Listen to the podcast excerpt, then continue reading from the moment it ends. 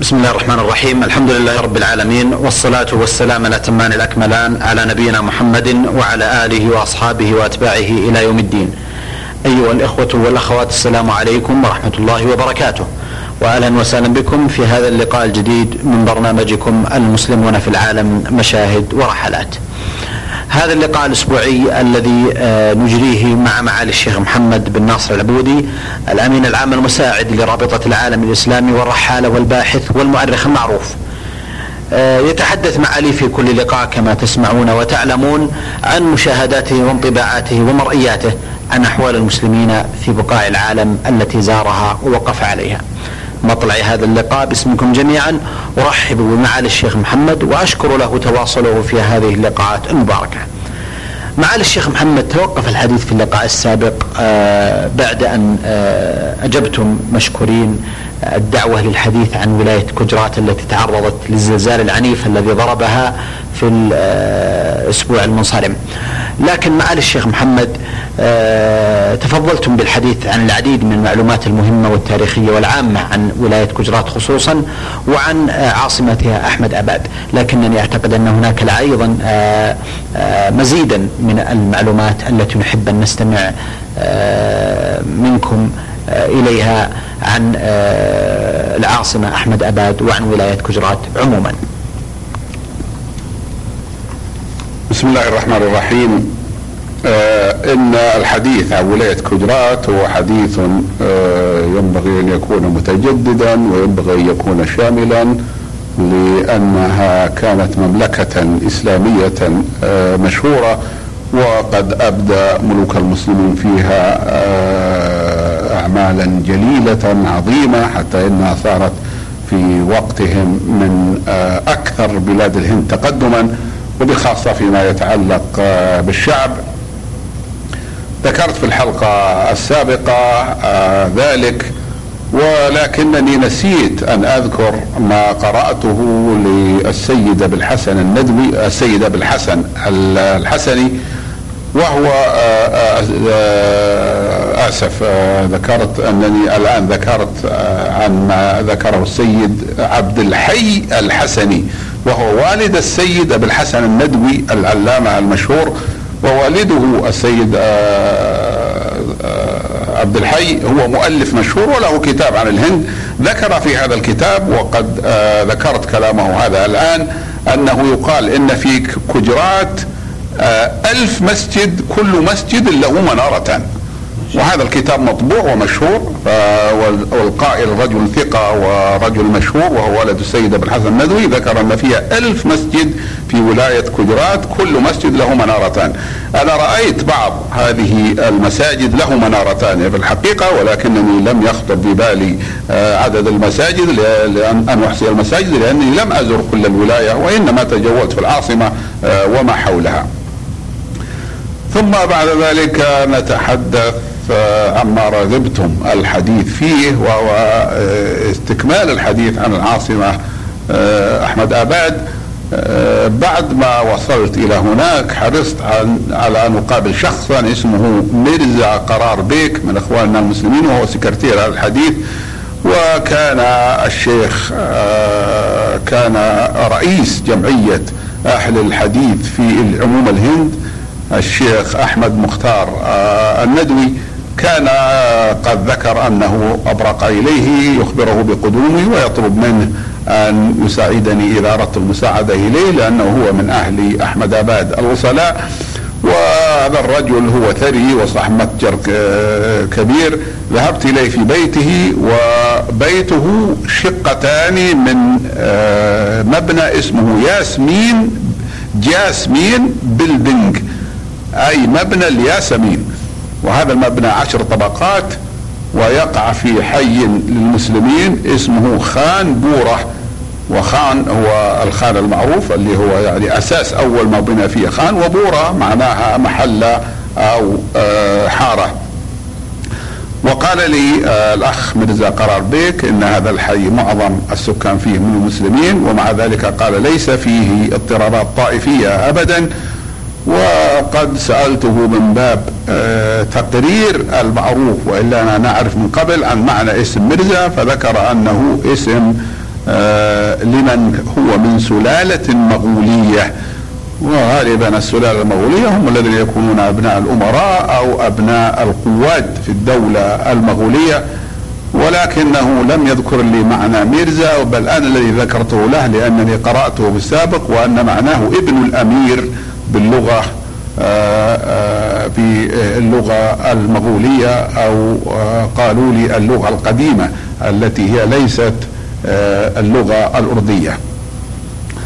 والأخ مرزا قرار بيك لم أجده نافعا لي كثيرا لأنه يعرف ثلاث لغات لا يعرف واحدة منها فهو لا يعرف العربية ولا الإنجليزية وإنما يتكلم الكجراتية وكجرات لها لغة خاصة بها قائمة بذاتها ويعرف كذلك اللغة الأردية ويعرف كذلك اللغة الهندية التي هي الرسمية في الهند وكل هذه اللغات لا أعرفها أنا ولذلك بحثت عن غيره ووجدت ضالتي في شخص من الأخوة المسلمين الحقيقة أنه شبيه بالأمي ولكنه نفعني نفعا كثيرا لأنه كان سائقا في قطر أقام هناك أربع سنوات وعاد إلى بلاده وحصل من بين ما حصله في قطر ثمن سيارة من سيارات الأجرة وأخذ آه، آه، يسترزق آه، على هذه السيارة. فكان مرافقا لي اتخذته لأنه يعرف العربية يعرف قدرا من العربية كافيا. وذهبت معه إلى كثير واتصلت بالعلماء وبأئمة المساجد يعني بعضهم وحصلت على المعلومات التي آه، أردت الحصول عليها من الجميع. أما آه، كان لفت نظري لفت نظري الأحياء القديمة القوية في مدينة آه، أحمد آباد القديمة وهي مدينة مسورة عليها أسوار ذات طابع إسلامي بدليل أن تلك الاسوار ليس فيها تماثيل وإنما بعضها فيه شرفات كشرفات المباني التي خلفها المسلمون وكذلك فيها أشياء غريبة آه، منها بوابة يسمونها دلهي دروازة وهي الدروازة كما نعلم مثل ما كنا نسميها الآن ومعروفة في الرياض هي البوابة الكبيرة. ودلهي دروازة هذه بوابة رمزية بمعنى أنها لا تغلق آه، سورا ولا تغلق شيئا وإنما موضوعها يخرج منها من يذهب إلى دلهي أو من يأتي إلى دلهي من أحمد أو من يأتي إلى أحمد أباد من دلهي. وهنالك أيضا آه، دروازة ثانية اسمها برم دروازة. وكذلك آه، رأيت فيها مكان اسمه تين دروازة. تين معناها ثلاثة باللغة الأردية ودروازة بوابة وهذا هو ثلاث بوابات متجاورة تين دروازة ثلاث بوابات متجاورة كلها ترقبها عقود آه، ذات شكل هلالي وأي أقواس. وهذه دفعتني وطمنتني لأنني رأيتها بعد الزلزال بيومين أو ثلاثة كما كنت رأيتها قبله عندما زرته يعني لم أرى قد اختل منها شيئا والزحام كان بالغا عندها كما كان وإن كان أقل مما كان من قبل. ولكن آه، البلاد تحفل بآثار إسلامية وربما آه، تكون بعض الآثار مثل الآثار الإسلامية والآثار الإسلامية تتمثل في المساجد العظيمة الجوامع المبنية المتقنة الكبيرة التي ربما يأتي الحديث آه، عنها أو عن بعضها. وتتمثل في شيء محزن وهو أبنية على المشاهد أي على القبور. فالخرافات منتشرة في أحمد أباد بشكل عجيب ربما كانت لا يوجد لها مثيل إلا في كشمير. فالخرافات منتشرة في كشمير وهي المراد بها تعظيم المقبورين وبناء القباب عليهم. هذا بطبيعة الحال مخالف للأوامر الشرعية ولا يجوز ولكن مع الأسف الشديد يوجد بعض علماء السوء الذين يزينون للحاكمين وللأثرياء هذه الأمور ويزعمون أنها تقرب إلى الله والذي يقرب إلى الله هو الالتزام بما أمر الله به ورسوله. آه، في اليوم الثاني لقدومنا إلى مدينة أحمد آباد صادفنا فيها عيدا للهنادك يسمونها يسمونه كانس كتوري ولم أعرف معناه فسره لبعضهم ولكنه تفسيره إنني لم أرى ذلك التفسير ولكنني أشرح آه، هنا ما رأيته وهو أن الناس كلهم يخرجون وبخاصة الشبان والشابات فيما يشبه المظاهرات يخرجون إلى الشوارع وقد لطخوا وجوههم وأيديهم وثيابهم باللون الأحمر على غير نظام. هذا هو آه، مميز هذا اليوم. الذي عندهم أو هذا العيد والاحتفال الذي عندهم فتجد كل الناس من نساء ومن رجال وأطفال وما عدا الشيوخ الكبار تجدهم قد لطخوا ثيابهم باللون الأحمر وكذلك لطخوا آه، آه، أجسادهم ما ظهر منها وكثير منهم يتبعون عربة يجرها بعير يركب عليها نحو خمسين أربعين واقفين وكذلك أحيانا يركبون على عربة يجرها ثور ومعهم فرقة موسيقية والفرقة الموسيقية تعزف وهم ينزلون إلى الشارع ويرقصون ويشاركهم الرقص آه، الموجودون في الشارع.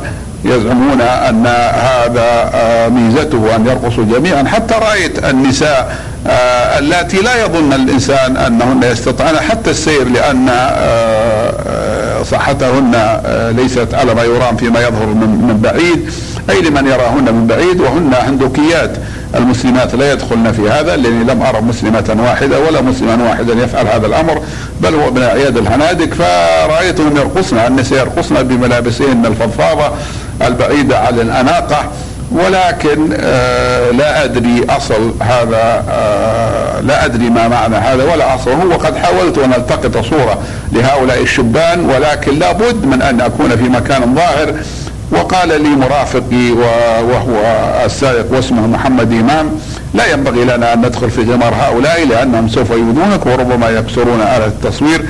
ولكنني لم أستطع مقاومة التصوير فلما أردت التصوير إذا بهم يهجمون علي وخفت العاقبة ولكن تبين أنه لا شيء من ذلك محذور وإنما أرادوا مني أن أكون في موضع آه، تكون الصورة فيه ظاهرة ثم اصطفوا وقالوا صور فاخذت الصورة منهم وهم لا يعرفون من أنا.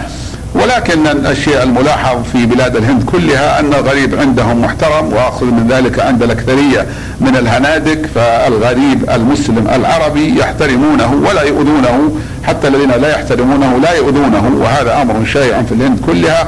وبطبيعة الحال أن أكثر هذا الهنادك وأما المسلمون فلا يحتاج الأمر إلى هذا لأنهم يعتبروننا كما هو الواقع إخوانهم ونحن آه، لا نحتاج إلى أن نقول أنهم أكرمونا أو أنهم مالوا معنا أو أنهم لم يؤذونا وإنما الكلام على الهنادك. فهم في هذه الناحية معاملتهم للغريب ومعاملة الناس بعضهم بعضا في الشارع على مستوى عظيم جدا. لا يظن المرء عندما يراهم ويرى ثيابهم الرثة ويرى أجسامهم النحيلة.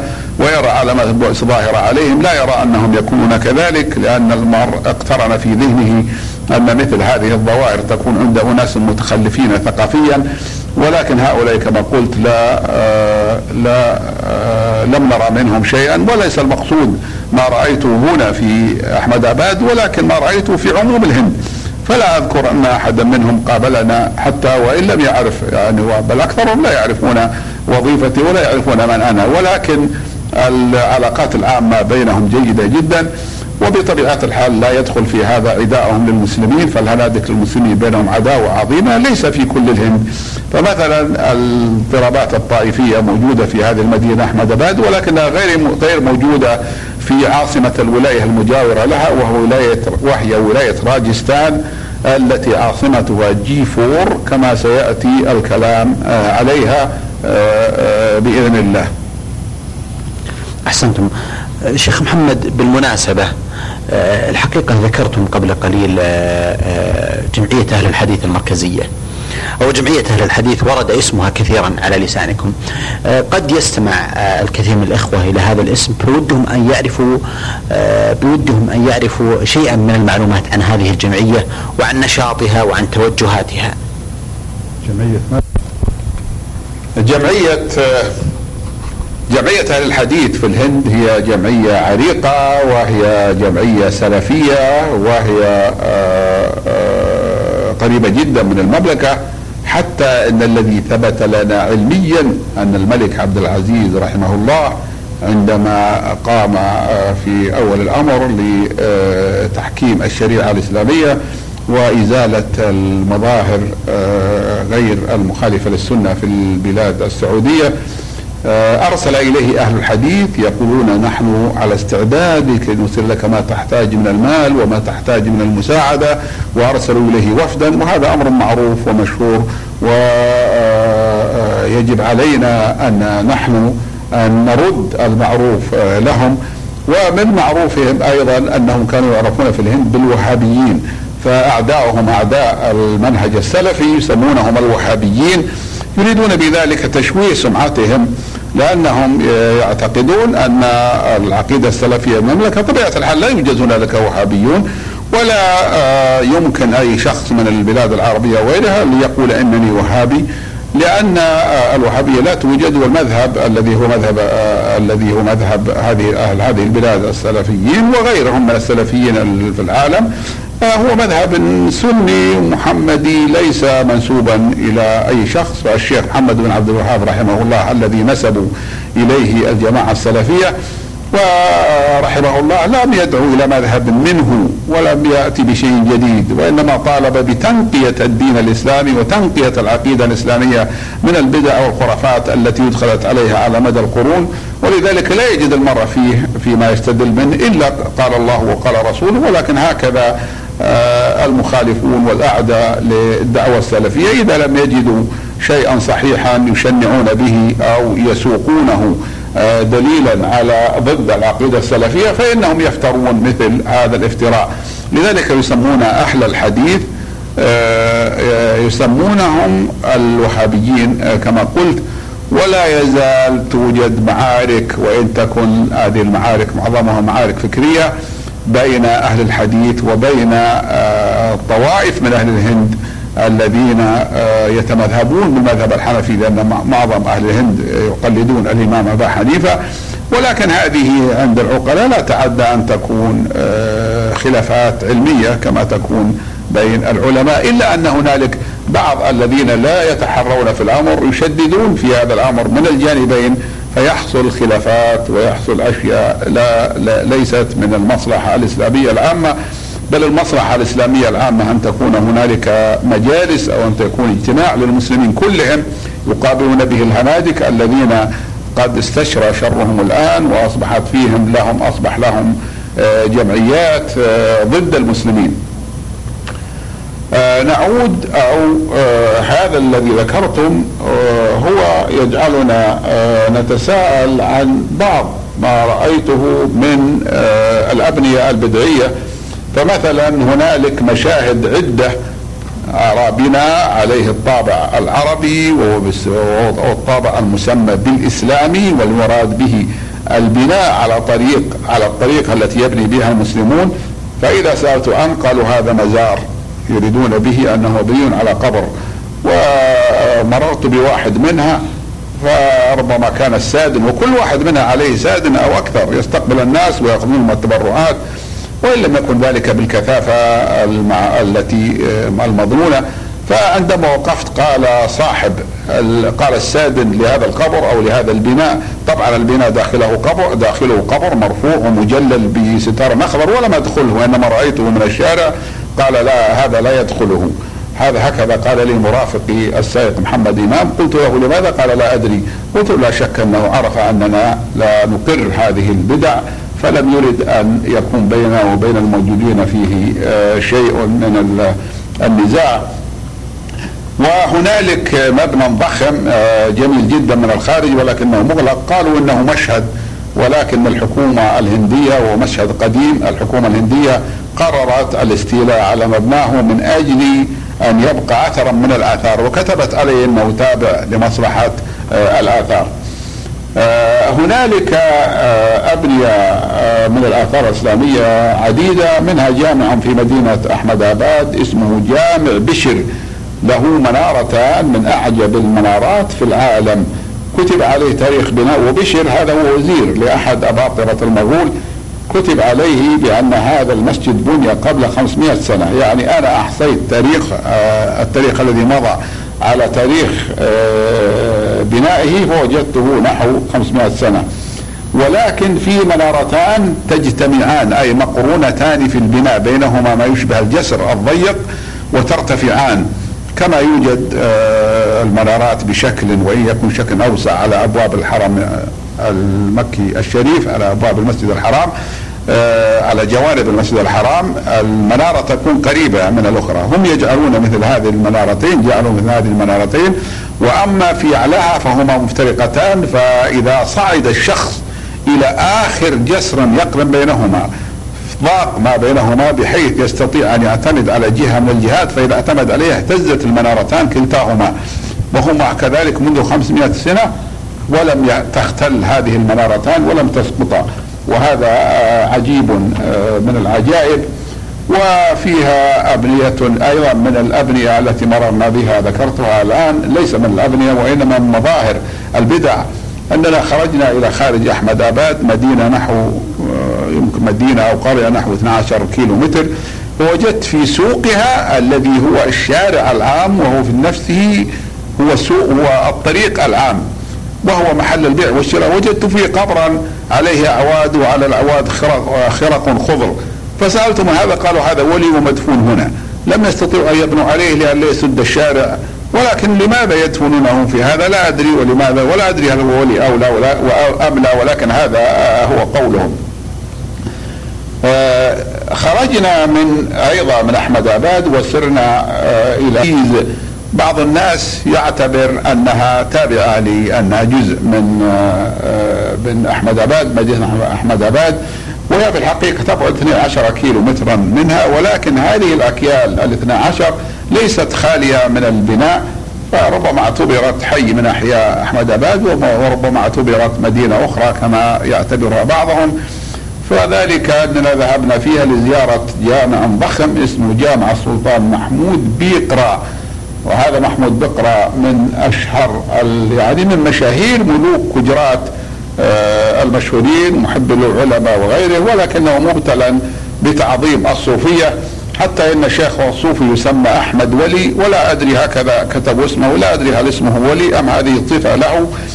ولذلك بنى هو فيما يقولون آه، مبنى على قبر شيخه الشيخ أحمد بقرة ورأيت فيه عجبا رأيت عنده سادا عند القبر والناس يأتون إليه. قلت له ماذا يفعل الناس عند هذا القبر؟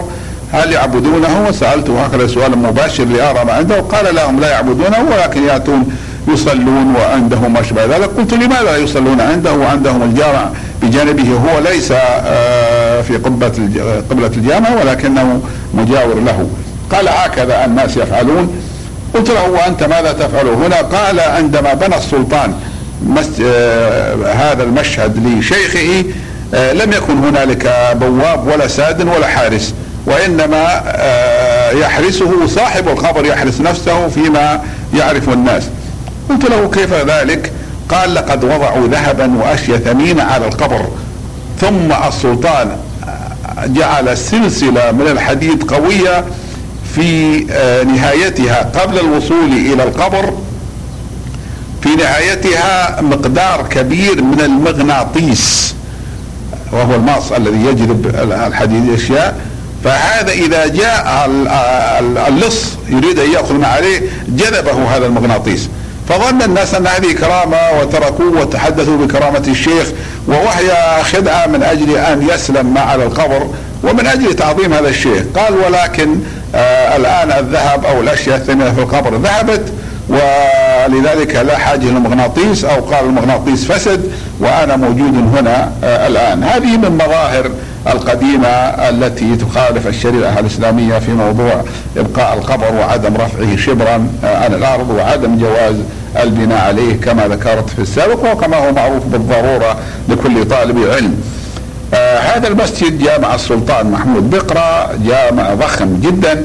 بين المشاء من الأشياء التي رأيتها عنده بالقرب من النساء معهن أواني كثيرة يغسلنها مما يشبه القناة من الماء. فسألته أن سأله بواسطة المرافق الإمام لماذا هذه الأواني قلنا هذه طعام. لماذا الطعام؟ قالوا بعض المحسنين يأتي به للفقراء الذين يأتون للصلاة في مجامع السلطان أو لزيارة الشيخ أحمد ولي. فنبهناهن على قدر عقولهن بأن هذا أمر لا يجوز لأنه لا يجوز لنا أن نتستر على ذلك.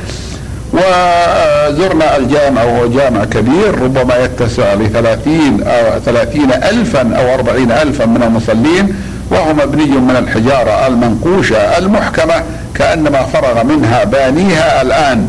مع أنه آه، بناؤها قديم فقد رأيت قبر السلطان.